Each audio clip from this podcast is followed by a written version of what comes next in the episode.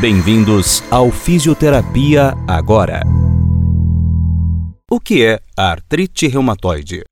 A artrite reumatoide é uma doença inflamatória crônica que pode afetar várias articulações. A causa é desconhecida e acomete as mulheres duas vezes mais do que os homens. Inicia-se geralmente entre 30 e 40 anos e sua incidência aumenta com a idade.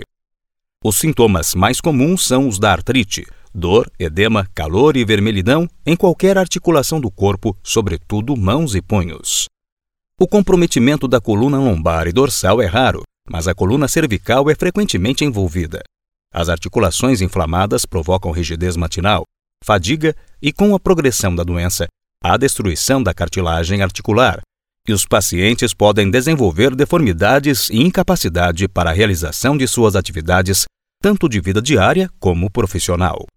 As deformidades mais comuns ocorrem em articulações periféricas, como os dedos em pescoço de cisne, dedos em botoeira, desvio ulnar e hálux valgo, joanete. Outras articulações podem ser acometidas, Porém, menos comumente, outros órgãos ou tecidos, como a pele, unhas, músculos, rins, coração, pulmão, sistema nervoso, olhos e sangue, podem apresentar alterações. A chamada Síndrome de Felt, aumento do baço, dos gânglios linfáticos e queda dos glóbulos brancos em paciente com a formação crônica da artrite reumatoide, também pode ocorrer.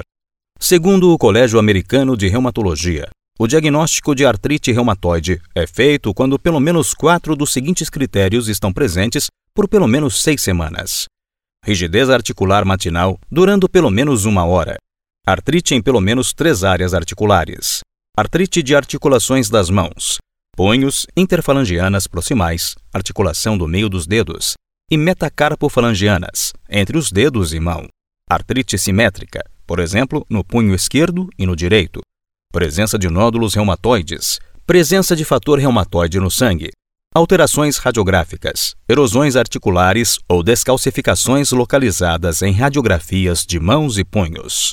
O diagnóstico precoce e o início imediato do tratamento são fundamentais para o controle da atividade da doença, prevenção da incapacidade funcional e lesão articular e o retorno ao estilo de vida normal do paciente o mais rápido possível.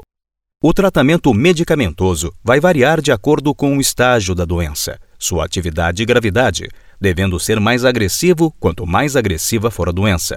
Os anti-inflamatórios são a base do tratamento, seguidos de corticoides para as fases agudas e drogas modificadoras do curso da doença, a maior parte delas imunossupressoras.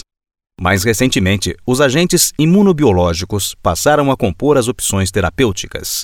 O tratamento com anti-inflamatórios deve ser mantido enquanto se observar sinais inflamatórios ou o paciente apresentar dores articulares. O uso de drogas modificadoras do curso da doença deve ser mantido indefinitivamente. O tratamento medicamentoso é sempre individualizado e modificado conforme a resposta de cada doente.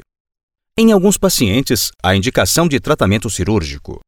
Fisioterapia e terapia ocupacional contribuem para que o paciente possa continuar a exercer as atividades da vida diária.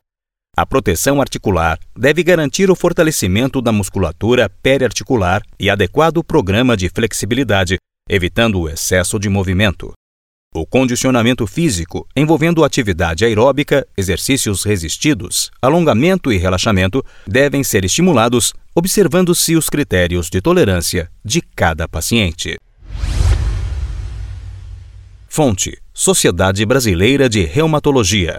www.reumatologia.org.br. Este é o podcast Fisioterapia Agora.